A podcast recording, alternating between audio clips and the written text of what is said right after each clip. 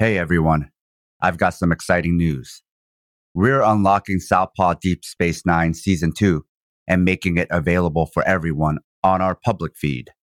But if you love our work and want to be the first to listen to Season 3 as it's being released, head over to Patreon. There you'll find break free versions of past SDS 9 episodes, Southpaw and Fight Study, and our other bonus show, Fighters Brew. You'll also find our Liberation Martial Arts program, which is exclusive to our supporters. It's for beginner and advanced martial artists, as well as people just looking for fitness and rehabilitation. It's a gentle, wholesome, and embodied approach to training. Lots of individuals, trainers, families, friends, collectives, activists, and organizations are already using it. So if you want to support our work and get early access to all our great content, including season three of SDS9, go to patreon.com slash southpawpod and join our community. You can also go to southpawpod.com and find the links there or on our show notes. Thanks for listening and catch you soon.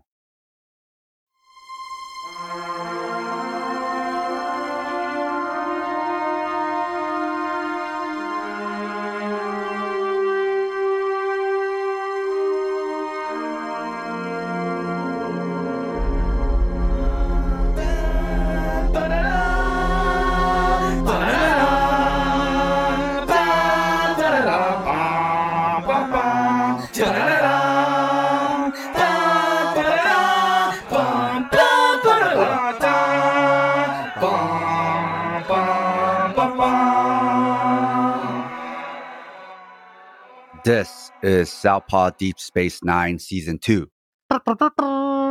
where we analyze Deep Space Nine and Star Trek from a political and historical lens, episode by episode. I'm watching DS9 with fresh and hopefully less fan biased eyes, and Scott is the veteran Trek fan who knows more context about the show. We are discussing Season 2 of DS9, Episode 6, Melora. Scott, can you tell us about this episode? Nothing I'd rather do. So, Melora is the first Elaysian to join Starfleet. Based on where she was born, the gravity is different than what we are used to, and she can't travel Deep Space Nine without gravity accommodation, which does not exist on that station. So, in order for her to exist in the gravity that is in Deep Space Nine based on her abilities to move around, Bashir and O'Brien design a wheelchair for her who is insistent on doing everything for herself. She can do all of this. She can get around. She can do what she needs. Her, her disability, and even if it is a disability, does not define her. In fact, despite of it, she does what she needs to do and she's smart and she's cultured and she's dope. Quark is making a deal when a when a character Fallit Kot comes in, been in jail for a minute, possibly because of Quark. Quark is nervous and is showering him with compliments and lots of stuff. He's going to kill Quark. Melora is used to being left out of conversations. She's used to feeling like she's left out of conversations she feels like because of her issues and her challenges, people are always talking behind her back or giving her things that she doesn't feel she needs. When she joins the, the team for runabout usage, Melora is angry. She's feeling infantilized. She doesn't understand why she's being asked to work with Dax. She prefers to work alone. She doesn't know why why Bashir is there. He's a doctor. Why is she, why is he even involved in talking about her? But Dax is going. They're going to the they're going to the Gamma Quadrant, and they're going, much to Melora's chagrin. Bashir and Melora talk. Julian decides to no longer be her doctor, but they have a flirt attack where Bashir says all the defenses and the nastiness is, is on purpose. She is impressed and goes to dinner with Dr. Bashir, who is back to being Dr. Horny. Quark is buttering up Kot because he does not want to die. Bashir and Melora have a date and they are at a Klingon stall and how we talk about the juxtaposition of replications and non-replications in this world. They are at a Klingon restaurant where they do authentic Klingon food and he tries to order the order. He's like doing that like I know foreign food. Let me order you the shit. And they and the Klingon brings the stuff and she's like this is not real Klingon food. Give me the real shit, man. And and the Klingon's like hell fucking yeah. Uh, let me give you the real shit. I love that. And they're like both like we're smart and we have taste and you know, it's just a funny scene. And and Bashir tells a story that we think is about him realizing he wants to be a doctor, but it's a non sequitur. And he talks about how he wanted to be a tennis player and then fell into medicine. And then uh, Melora talks about ableist issues of space. And they have a moment, but nothing happens. And then she tries to go do some shit on her own for the ship, but she has an incident. And uh, then she brings Bashir to her room where she can press a button and they're put in an anti gravity vibe because that's where she can really fully um, move around and ambulate from her world. So they have this uh, anti gravity kiss. They kiss in anti gravity. Uh, you know, in fun, it's fun times. and they go to another scene, and Melora and Dax are in space, and they talk about love in space and distant relationships and how to have these sort of things. And then we see Quark talking to Odo because he's like, I don't want to die. And Quark's like, and Odo's like, oh, that would suck if you died. Not, but uh, I'll see what I can do. And then Bashir being very Bashir, who's a brilliant man, but a hubristic man, thinks that he can actually fix the gravity issues, which would also make him a well known doctor. And uh, in between that, Odo runs into and he's like, please don't kill Quark, man. Um, and Dr. Bashir develops this method where Melora can start walking for longer and longer, except she can't do the flying thing, or Bashir doesn't want her to because it might mess with her her nervous system and her equilibrium and confusion. And Melora is starting to realize that on some little mermaid shit that maybe what she want thinks she wanted takes away who she is and that her challenges and her body is part of her identity which like can go to people who consider themselves lowercase deaf versus uppercase deaf. And though though uppercase deaf people would ar- argue that deafness isn't a disability and i'm not even suggesting that her challenges are disabilities it's just part of her body.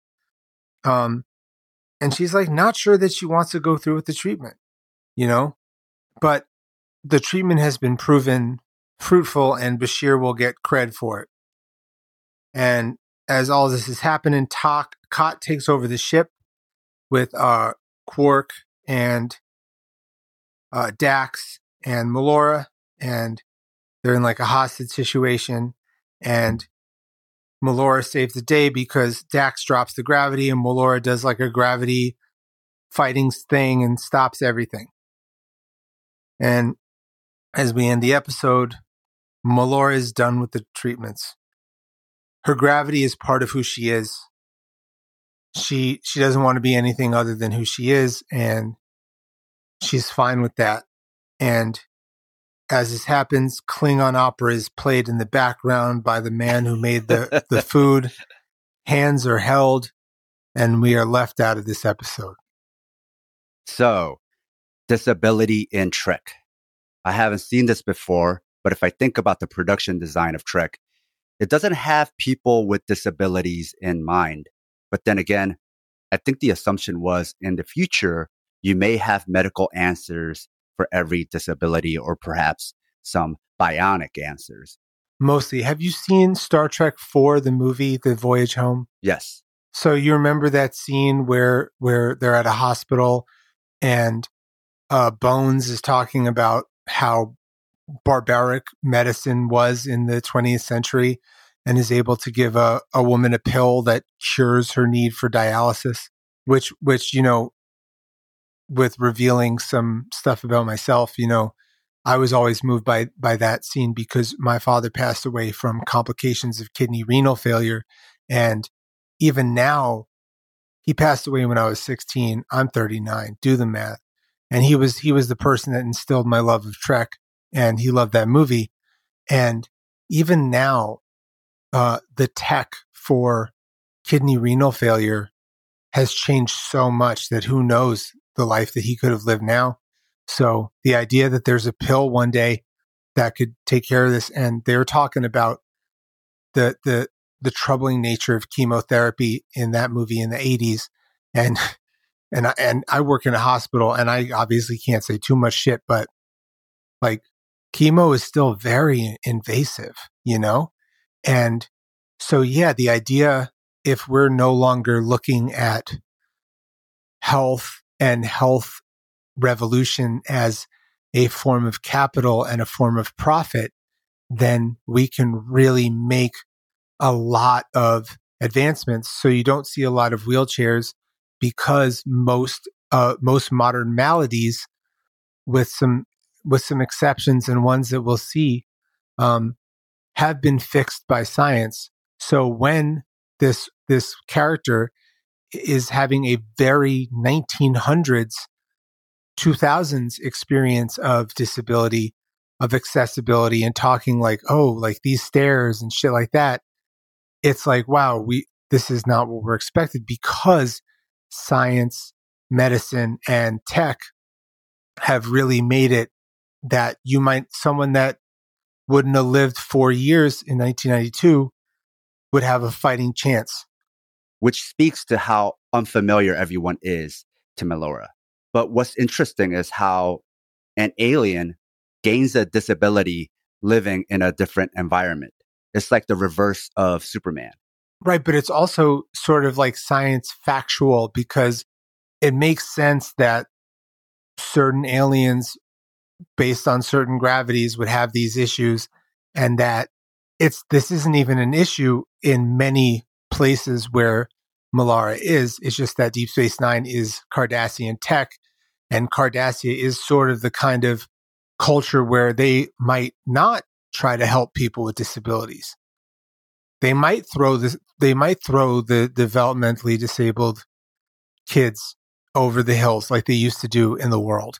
I hate trigger warning. I hate to say that, but that is those are things that used to happen. So this episode really inspired me, even though it's like not a good episode. yeah.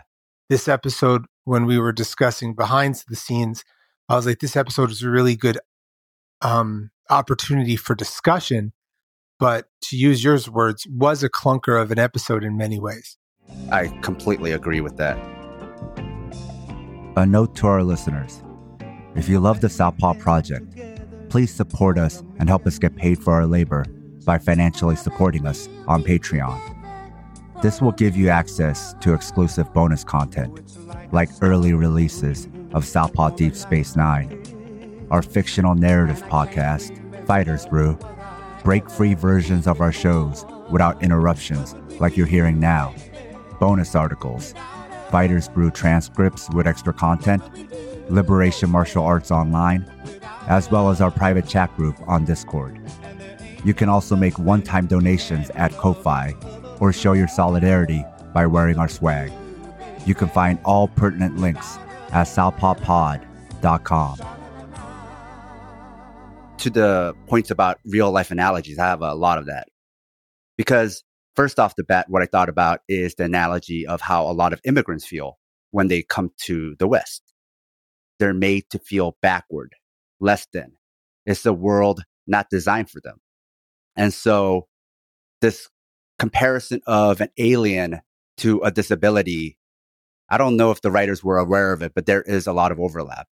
Somebody who came here from another country, if they hear a neurodivergent person speaking about their experiences, or somebody who's LGBTQ, or they have limited hearing, all those things are like not one for one, but there is some overlap because you're treated as if when you come here, you're not intelligent. They start yelling at you and you realize a lot of things aren't designed for somebody like you or for someone like you to navigate.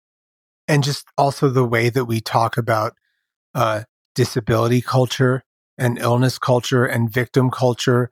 And I, I worked with adults with disabilities for 10, 15 years of my life and, and worked in, worked with uh, self advocacy groups and giving people agency to to decide how they had their dignity and how they wanted to walk and how they wanted to talk and how they wanted to be perceived was big. And you know, it's very interesting because uh, I've always I've been very moved by Susan Sontag's illness as a metaphor because I just feel like I mean, it's only 86 pages, so I really recommend everybody, especially if you're interested in the language of victim blaming and illness and how this, and it's easily, um, it's easily, you can relate it to all the things that we're talking about, but she uses like tuberculosis and other ways how people would use people's illness as a metaphor for power and for subjugation and do I do I know that the writers were reading Susan Sontag when they were writing this episode? Probably not, because they get a lot of this stuff wrong, in my opinion. But but they're trying, and they're bringing up facts that I think are important for people to have. And I thought it was a really good pushing of Julian Bashir. I like complex Bashir. I like uh, I like when he's not just being a, a, selfish. I mean, he's a little selfish. It's a little weird that he's always trying to sleep with the women that he's helping, but he's growing. People don't know, but Karl Marx also had a chronic illness and chronic pain that was debilitating, and that influenced a lot of his writing. I mean, I mean, how can it not? I have, I am always in physical pain. I don't talk about it a lot, but I, I had I had a rare type of scoliosis as a kid, and I had some labral tears from a few years ago. So, on a scale from one to 10, I am never less than a two. So, it definitely informs me, but it is also, I know better than to talk about it all the time. I know the language, I know the tells, I know the words that are used. And I'm not saying poor me, poor me, because um, you shouldn't feel bad for me. I'm, I'm living a life that I'm that that is very fulfilling and I'm proud of and brings me joy. I'm just saying that all of it is going to inform you. And when you find out characters and writers are going through tremendous pain, but are also like hesitant to talk about it because the because of the infantilization, um, it becomes an issue. Even even the other day when I was doing jujitsu with somebody, I'm six foot one. I'm 215 pounds. I'm a blue belt in Brazilian Jiu Jitsu. I'm not like amazing, but I'm fine. And I was working with someone who is very small, very nice. She's a comrade. And I was like, hey, you don't have to worry. Like, like you can go hard, but I'm, I'm going to be all right. And then I was like, you know what? Let me shut up because, like, am I infantilizing right now? And she was like, you're not, but I'm really glad you're thinking about that. So thank you. Um, so like not infantilizing people and being mindful of the complexities of people and people that do or do not have disabilities because I don't think Melora would say that she had disabilities. She had challenges that were part of her identity, I think.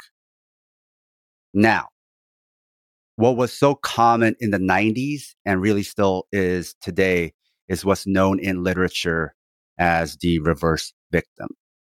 Let's take a form of discrimination and reverse it.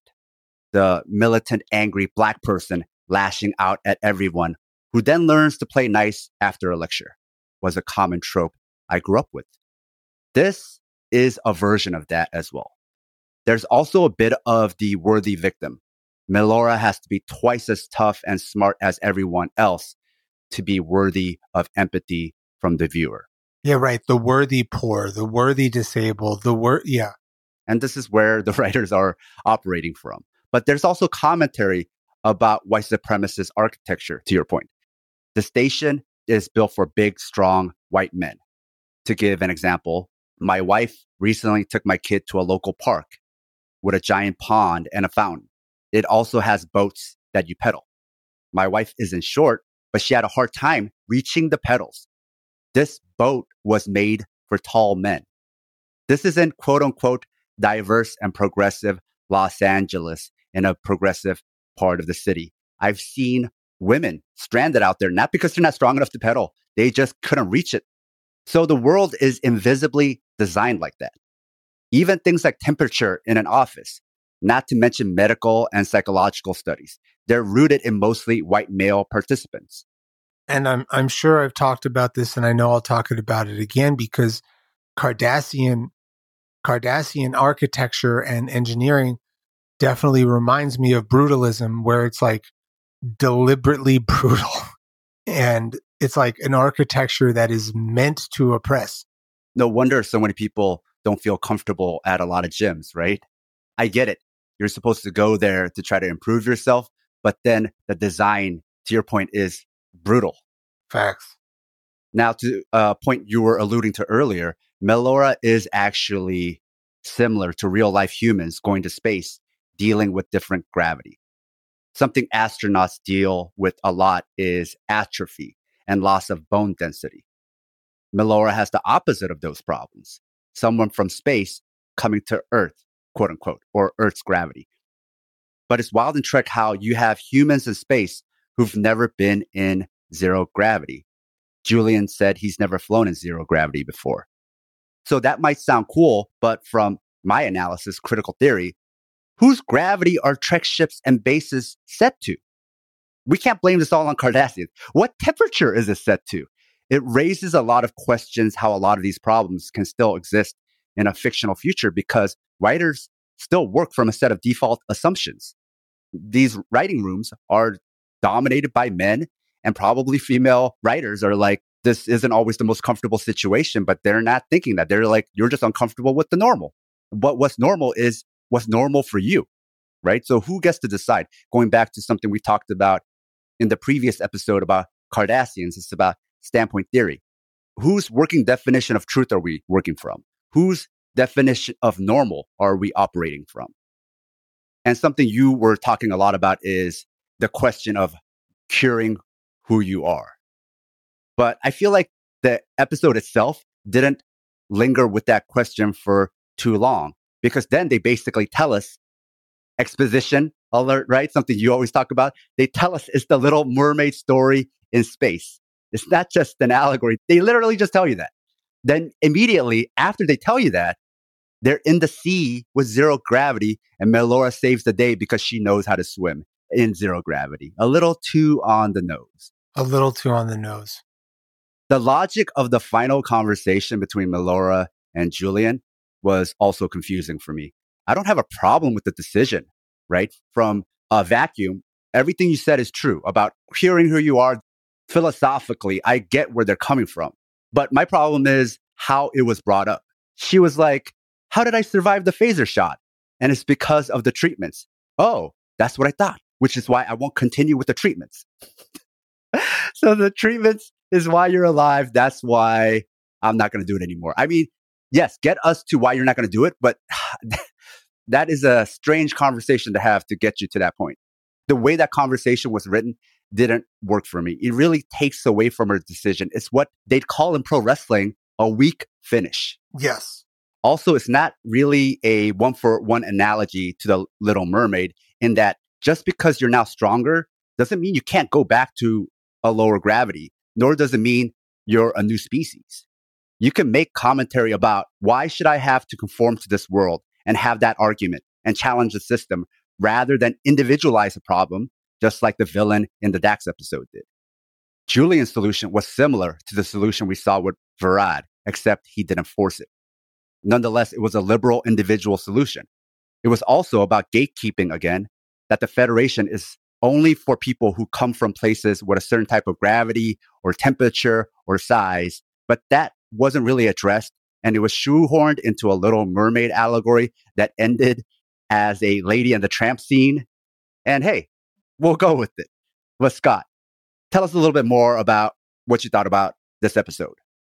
So the acting I really liked. The commentary was weak, but it allowed us to have great commentary. So for that, it gets some points. Uh, whenever there's Klingon singing Klingon opera, it makes me really happy. The coda of the last scene worked for me. But yeah, as an episode, I agree with you. It was a clunker. Um, that was that was developed to try out some stories and develop some characters. Like I guess it was a Bashir episode, and we do want to get to know more about Bashir because as as he's been presented, he's a little vapid, vacuous, and and shallow. And to see him in Cardassians have this like, come on, flirtatious relationship with Garak, which I think would have been dealt with more openly if the show were made now. And just seeing more development from Bashir was nice. But as but as an overall episode, it's like it's like a two, two point five. It's just not. Eh. Now, Scott. Yes. Can you tell us a bit about the next episode? I will think about it. I, I want to be a little greedy because um, the next episode is rules of acquisition. So you know oh. there's going to be uh, a Ferengi sort of vibe, and and since I my first visit was to talk about Ferengi and their rules, and you read the book, right? Yeah, I mean it, it was like a it was like a book you could get at Barnes and Nobles for like ten bucks back in the day. It's just like a list of things. I, I could send you a PDF. Young people are like, bookstore. What is that? What are you talking about? oh, they're coming back. Bookstores are great. Until then.